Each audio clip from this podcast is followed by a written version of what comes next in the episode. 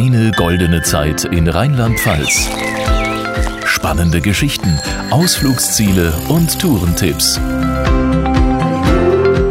Willkommen zu einer ganz besonders abenteuerlichen Folge des Rheinland-Pfalz-Podcasts.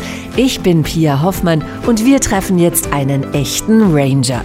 Mit Rangerhut, Forstkleidung und Landeswappen auf der Brust entführt uns Patrick Heinz in die Geheimnisse des Nationalparks Hunsrück-Hochwald. Patrick, um was für Geheimnisse geht's denn da? Eine ganze Menge Geheimnisse gibt es im Wald. Diese Geheimnisse sind allerdings weniger so Indiana Jones-mäßig hinter einem Wasserfall verborgen, sondern der Schlüssel zu diesen Geheimnissen steckt, glaube ich, einfach darin, dass man zum einen in den Wald geht und zum anderen sich ein klein bisschen Zeit nimmt. Ein Beispiel, was ich auch manchmal Besuchern und Kindern zeige, ist das Elefantenohr im Wald. Das sind die kleinen Buchenschösslinge, die im Frühjahr die ersten ja, Blätter quasi zeigen und die allerersten beiden Keimblätter einer Buche, die sehen aus wie die Ohren eines Elefanten. Elefanten ist ein gutes Stichwort, denn jetzt sind wir mal ehrlich, wenn man das Wort Ranger hört, dann denkt man ja zunächst mal an Safaris in Afrika oder an die Wildnis in Kanada, an amerikanische Nationalparks wie Yellowstone oder die Everglades. Hat denn das Rangerleben im Nationalpark Hunsrück-Hochwald damit überhaupt was zu tun?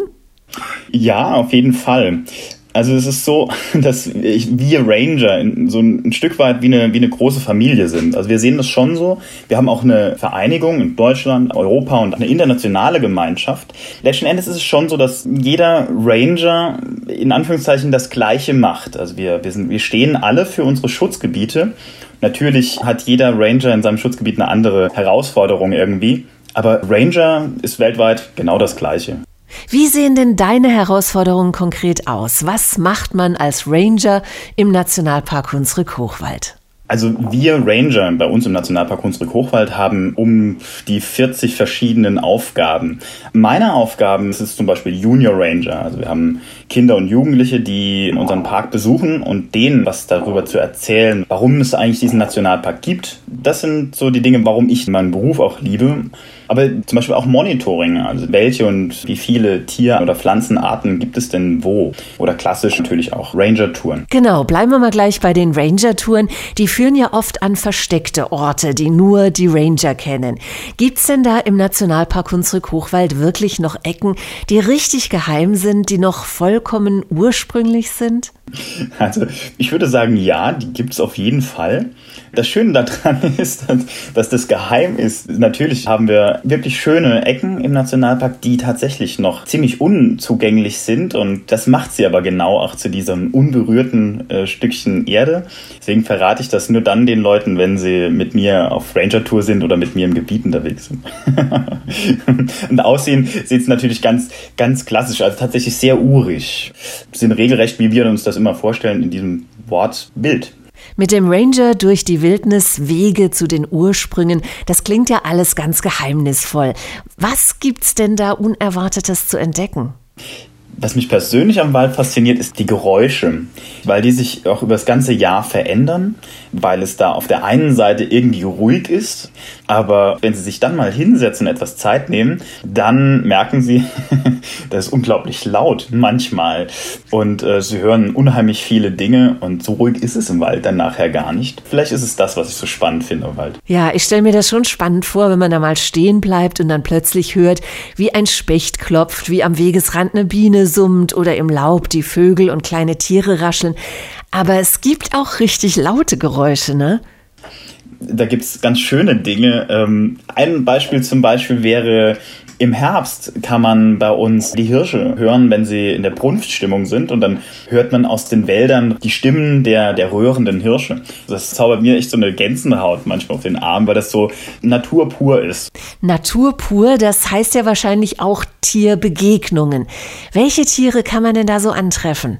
Man sieht ständig irgendwie was. Wenn man morgens zum Beispiel ein Eichhörnchen über den Weg hoppeln sieht, ein Hase. Hin und wieder kann man auch als ganz normaler Waldspaziergänger auch mal ein Reh zum Beispiel sehen. Und bei uns im Nationalpark durchaus auch mal Rotwild. Wenn man so ein bisschen früher dran ist und eben leise ist, dann kann man in, im Herzen vom Nationalpark wirklich auch Hirsche hören, aber auch sehen. Also weil dann die Hirsche auch rauskommen auf die Wiesen Und das ist wirklich ein atemberaubendes Erlebnis. Ja, das glaube ich. Nur hört man die Hirsche ja nur im Herbst.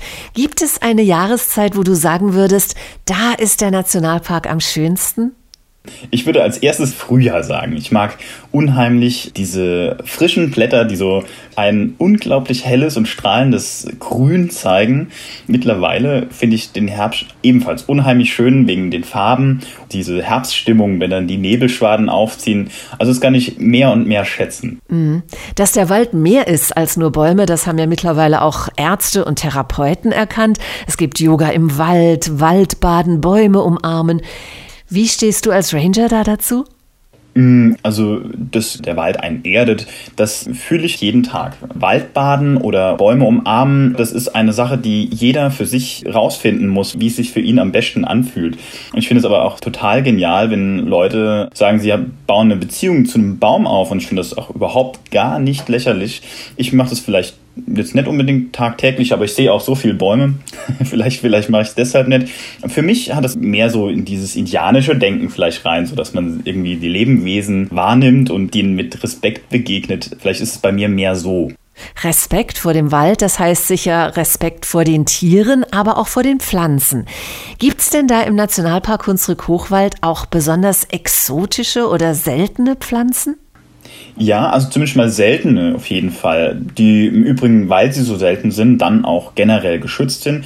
Wäre zum Beispiel ähm, ein Beispiel wäre die Arnika, eine Heilpflanze, die man früher häufig genutzt hat. Das finde ich eigentlich ganz spannend. Und es gibt tatsächlich, ja, ein bisschen was Exotischeres vielleicht, denn eine spannende Sache, man hat eine neue Flechtenart entdeckt. Verrucoria hunsrückensis. Da hört man schon im Namen Hunsrückensis, also die wurde im Hunsrück eben zum ersten Mal überhaupt entdeckt. Und das fand ich ganz spannend. Was ist denn für dich die allerspannendste Pflanze im ganzen Nationalpark? Es gibt eine ganz besondere Pflanze im Nationalpark.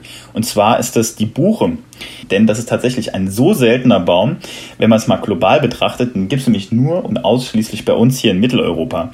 Wenn man sich mal die Augen schließt und die anderen Kontinente so durchgeht, so in Asien und Australien und Nordamerika, Südamerika oder auch Afrika, dann kann man sich äh, schon mal so grob vorstellen, welche Bilder bei einem da auftauchen. Aber da wird bei keinem einzigen wirklicher Buchenwald dabei gewesen sein. Ne? Insofern ist etwas, das wir für selbstverständlich halten, eigentlich global gesehen total selten. Und das macht so ein Nationalpark halt auch aus. Mhm. Jetzt haben wir so viel von Buchen geredet, aber der Nationalpark Hunsrück-Hochwald besteht ja längst nicht nur aus Wald. Genau, ich glaube, das macht genau diesen Nationalpark auch zu sowas Besonderem, weil wir eben nicht nur Wald haben, aber wir haben insbesondere auch Moore. Und zwar Hangmoore, die kann man auch erwandern. Wir haben auch Stege gebaut, sodass man quasi über diese Moore hinweg kommen kann, trockenen Fußes.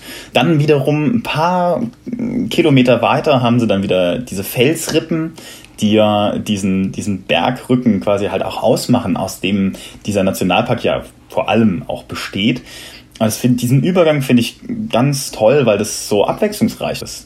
Mhm. Jetzt haben wir ja gehört, die schönsten Stellen findet man am besten natürlich mit dem Ranger und man kann natürlich auch auf den berühmten Traumpfaden wandern. Welcher ist denn da besonders schön? Kannst du uns vielleicht so einen kleinen Insider-Tipp verraten? Ja, auf jeden Fall. Ein Beispiel wäre zum Beispiel die Börfinger Ochsentour. Dann geht man eben genau durch diesen Ochsenbruch drüber, über den Steg.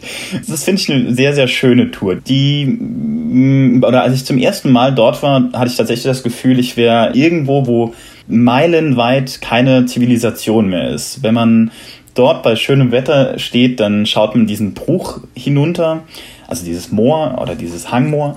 Man kann diese Pflanzen dort erkennen, man sieht die speziellen Tierarten, zum Beispiel Libellen, die da ähm, um einen rumflattern. Das fand ich ein wahnsinnig schönes Erlebnis. Ja, und damit das auch so bleibt, müsst ihr als Ranger ja wahrscheinlich manchmal auch für Recht und Ordnung sorgen, oder?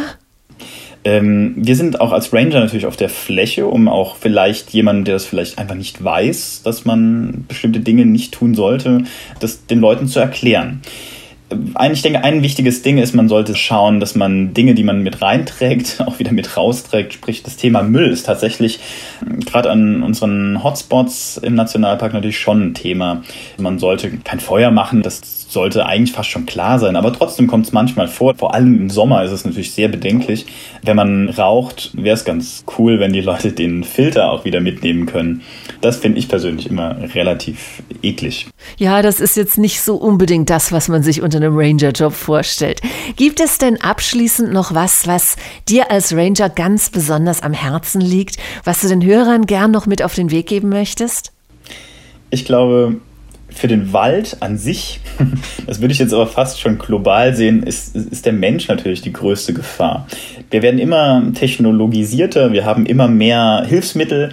Da geht verloren, dass wir den tatsächlich brauchen. Denn ohne Wald können wir als Menschen so einfach auch nicht vernünftig leben, weil man natürlich Dinge nutzt aus dem Wald und denkt, der Wald vor meiner Haustür wird nachhaltig bewirtschaftet. Trotzdem kennen wir alle die Bilder von anderen Teilen des Globus, wo nicht so vernünftig mit dem Wald gewirtschaftet wird. Und deswegen ist es einer der wichtigsten Jobs als Ranger, dass wir den Leuten das erzählen. Ja, und genau das haben wir jetzt gemacht. Vielen Dank an Ranger Patrick Heinz. Und wenn Sie jetzt gern mal selbst an einer Ranger-Tour teilnehmen möchten, dann kommen Sie in den Nationalpark Hunsrück-Hochwald. Patrick Heinz freut sich schon auf Sie. Mehr Infos zu deiner goldenen Zeit in Rheinland-Pfalz findest du unter rlp-tourismus.de.